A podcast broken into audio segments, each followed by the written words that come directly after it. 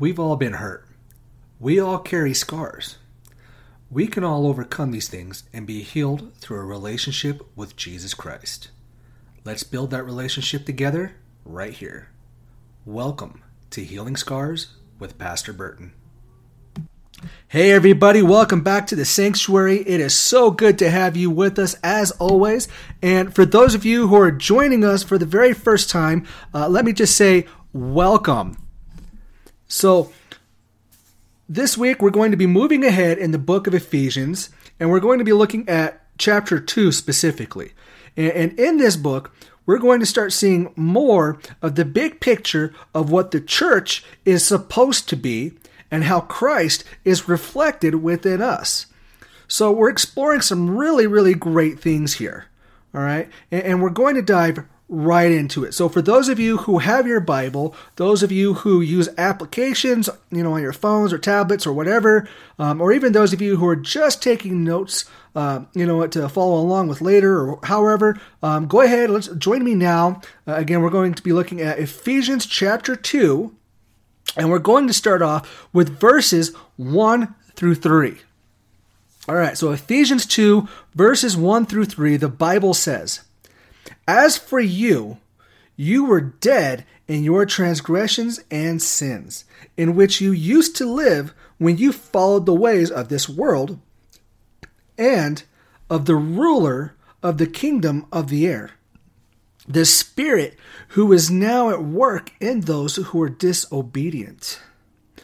All of us also lived among them at one time gratifying the cravings of our flesh and following its desires and thoughts. Like the rest, we were by nature deserving of wrath.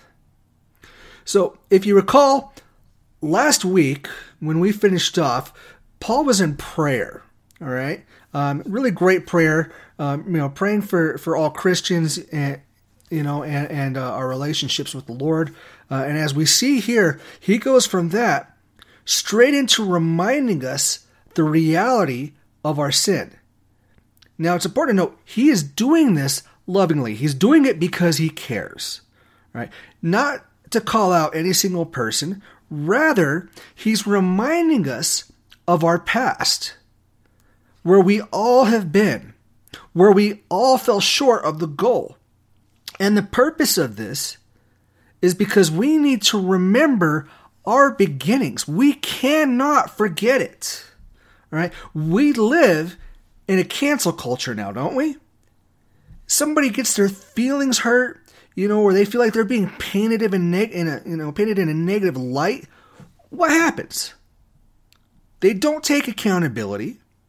They try to spin things to suit themselves. You know, it, it is a very selfish culture that tries to take away hope. Instead, we need to remember our past and learn from it. We need to own our mistakes and move forward. You know, in, in the Marine Corps, it's it's the leadership principle that says know yourself and seek self improvement. Now, sometimes the past is painful. However, it is important that we remember it. So that we can remember one how much you know what well I should say how how Jesus saves us, saved us because he loves us. Two, that we remember to thank him for all that he has done for us. And three, it's also where our testimony comes from when we tell others about him and share the light that he has given us, the hope that he has given us. So it's important that we don't just forget this important gift that keeps us humble because that's what our past does. And it all like I said before, it also allows us to share the hope of Jesus. Hope. Four letters with big meaning. H O P E. Hold on, pain ends. All right. Now, in verse 2, notice how Paul describes the devil. He, he, he refers to him as the ruler of the kingdom of air. Remember, the devil, he's not in hell yet. He's right here on earth. And we're being reminded of that. Satan is directing his demons, his minions, and, and desperately trying to win a war that he's too blinded to see he's already lost, right? God's already won. The victory is his.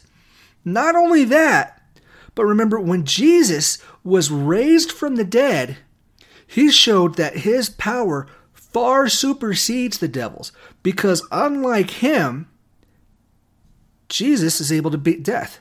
The devil does not have that ability. Which brings us to verse 3. So let's start by looking at the word flesh. The Greek word that's used here for flesh is actually referring to the sinful nature of mankind. Again, we're being reminded that we've all lived in sin.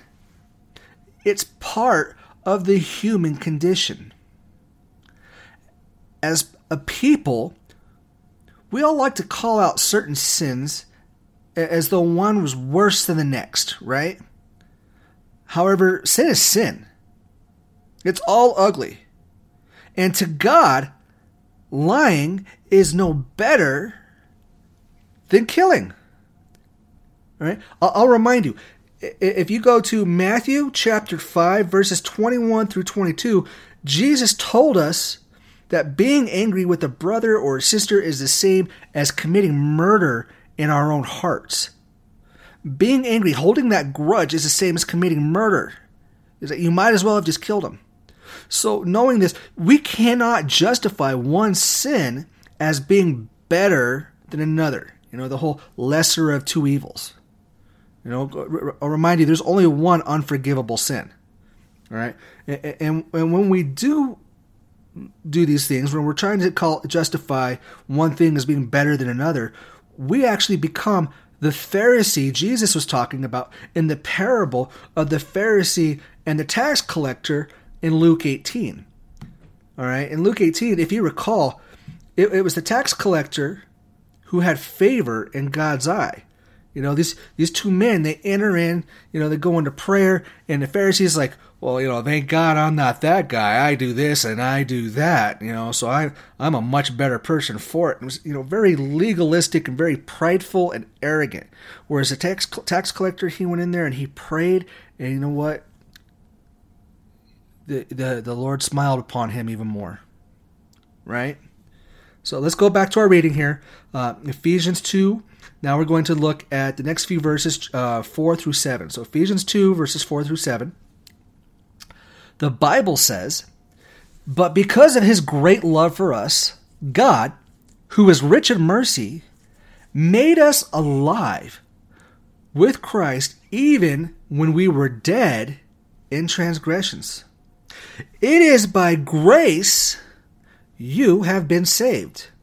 And God raised us up with Christ and seated us with him in the heavenly realms in Christ Jesus, in order that in the coming ages he might show the incomparable riches of his grace, expressed in his kindness to us in Christ Jesus. So, the first three verses of this chapter remind us of our sin. Flash forward, you know, into these next uh, few verses, though, however, and they remind us of the gift that we've been given in being freed from the power of sin. Those chains have been broken. Now, this is not a free hall pass to go out and sin more. Of course not. It's not a get out of jail free card. You know, the price for our freedom was the blood of Christ. It doesn't mean that we're free from temptation, nor does it mean that we won't mess up and never sin again. On the contrary, we're human. We're going to screw up. That's part of our nature. Try as we might, we're imperfect, so we're going to mess, mess up. We're going to have missteps. So, what does it mean that as Christians, we're no longer, you know, well, let me put this. What it means is, as Christians, we're no longer bound in sin and we're no longer dead because of that.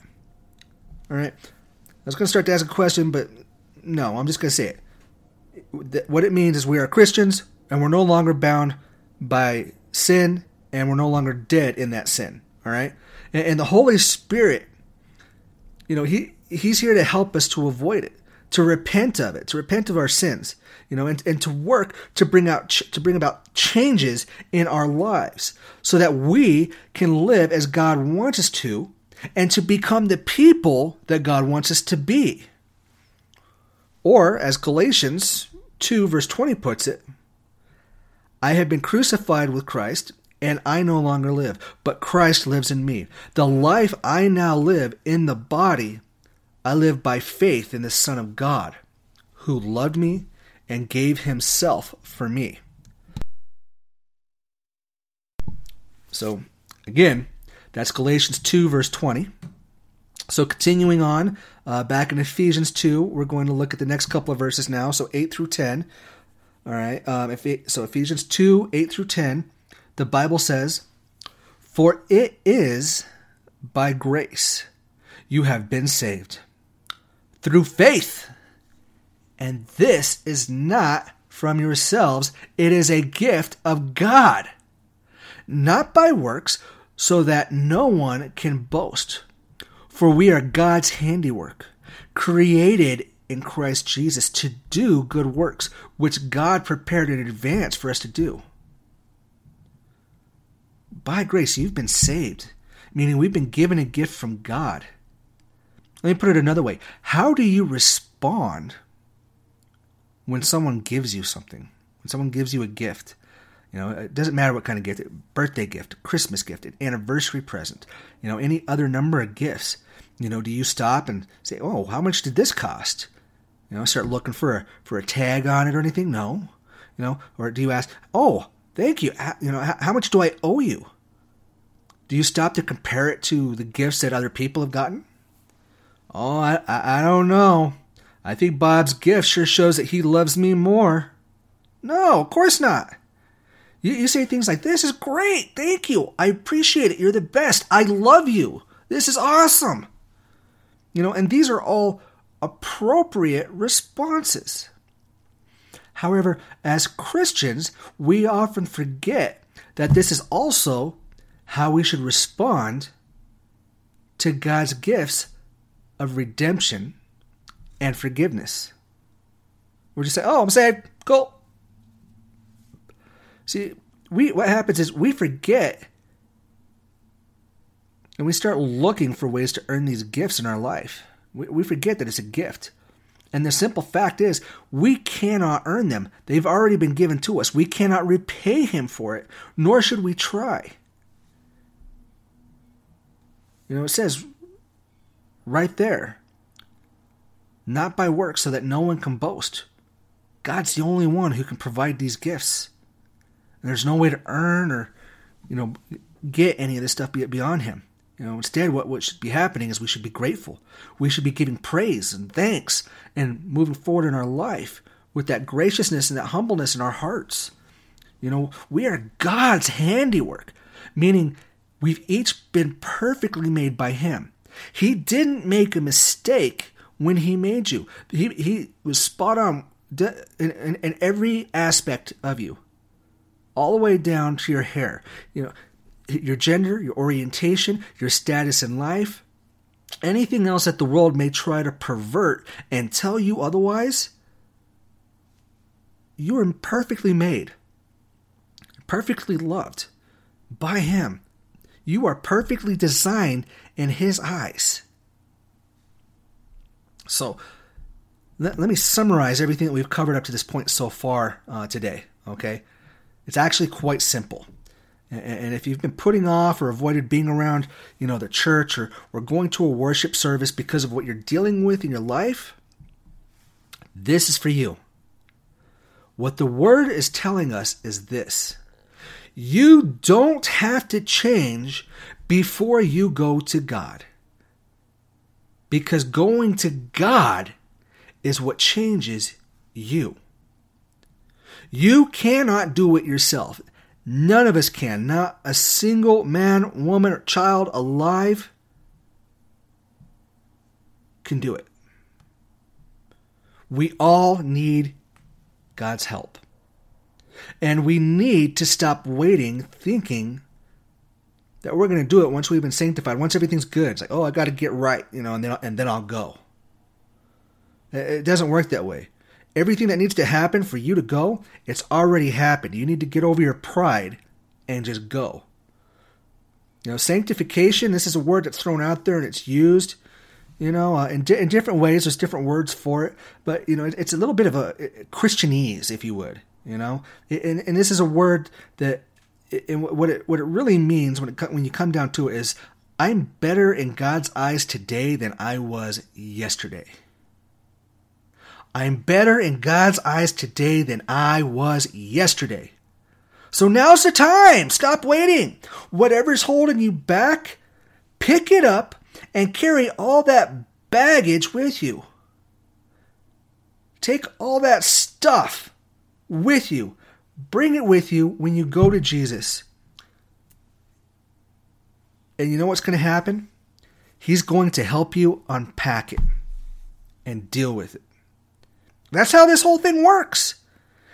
You know, that, that's how easy it is. In Matthew 11, verses 28 through 30, Jesus tells us, Come to me, all you who are weary and burdened, and I will give you rest.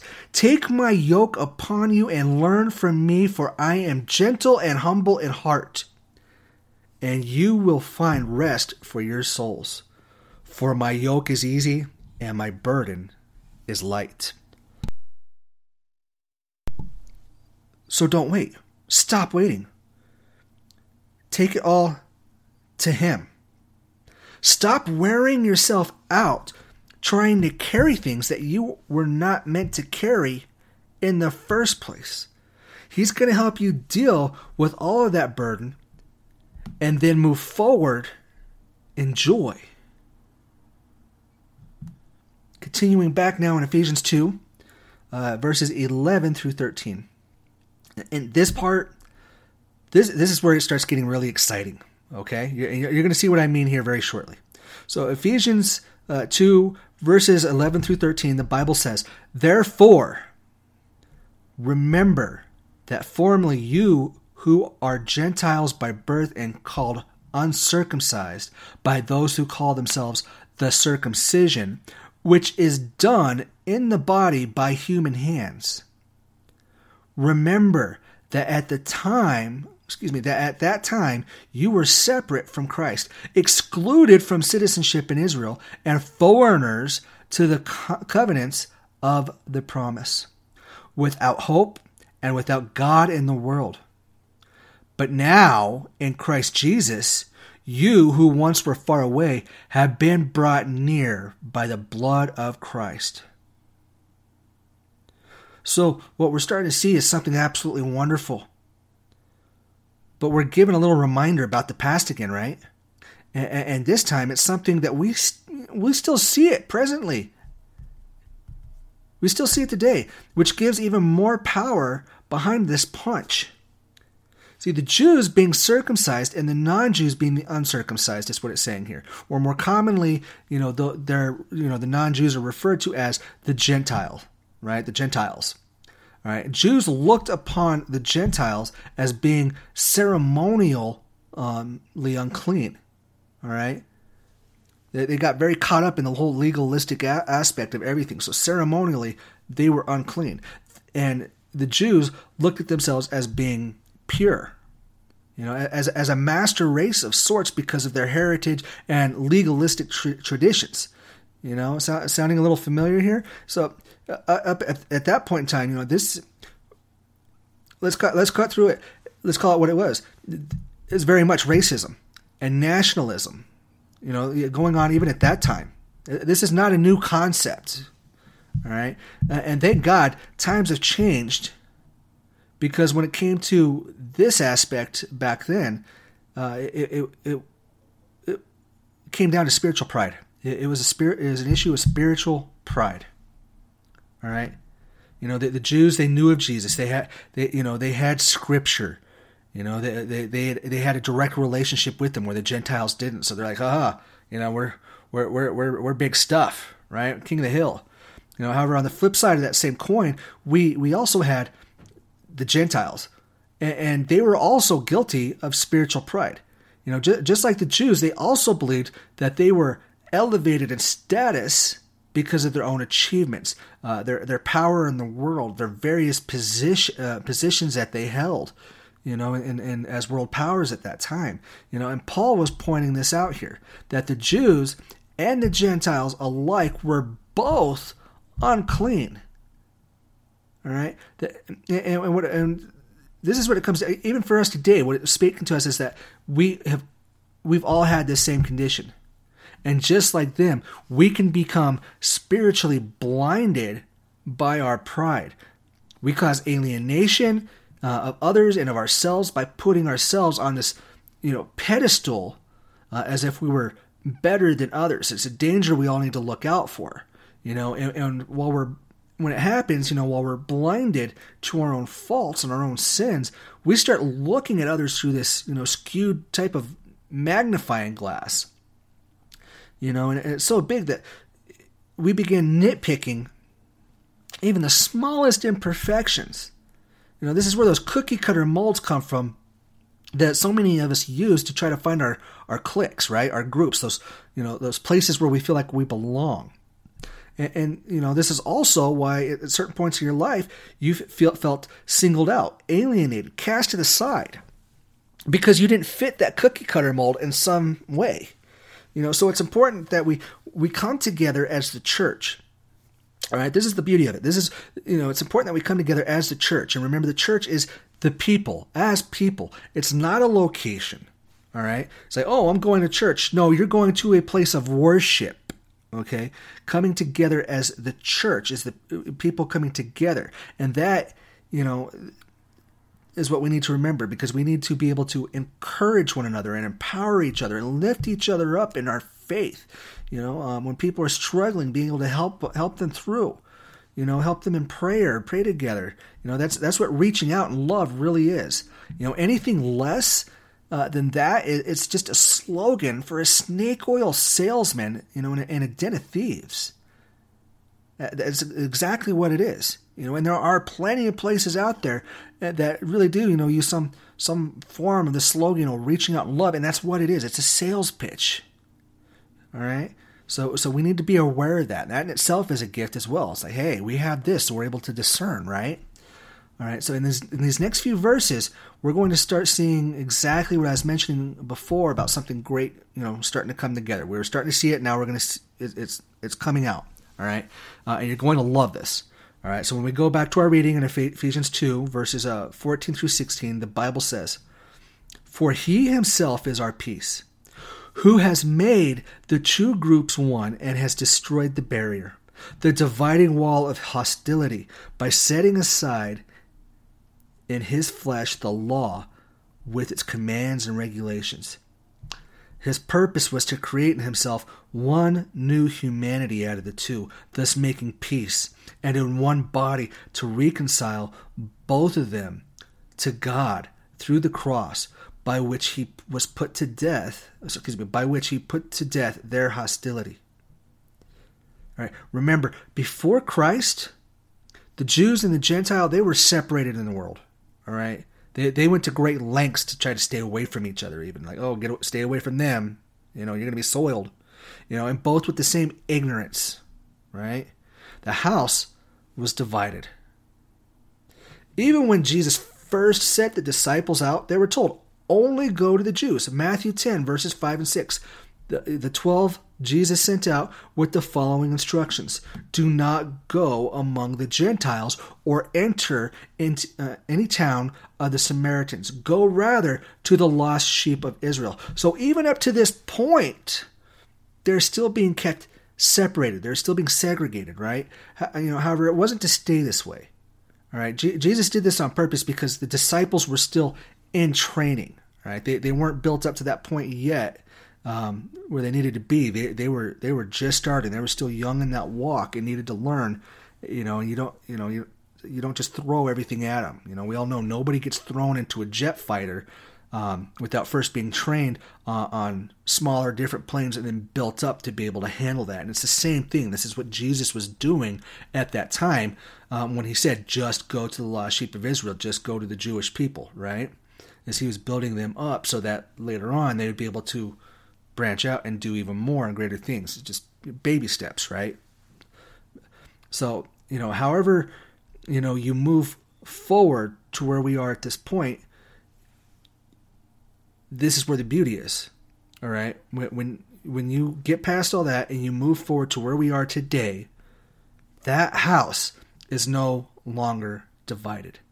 Jesus revealed the sin of both groups, the Jews and the Gentiles. All right, and he and what happened is when he did this, he put them both on even ground, and then unified us all, the Jews and the non-Jews alike.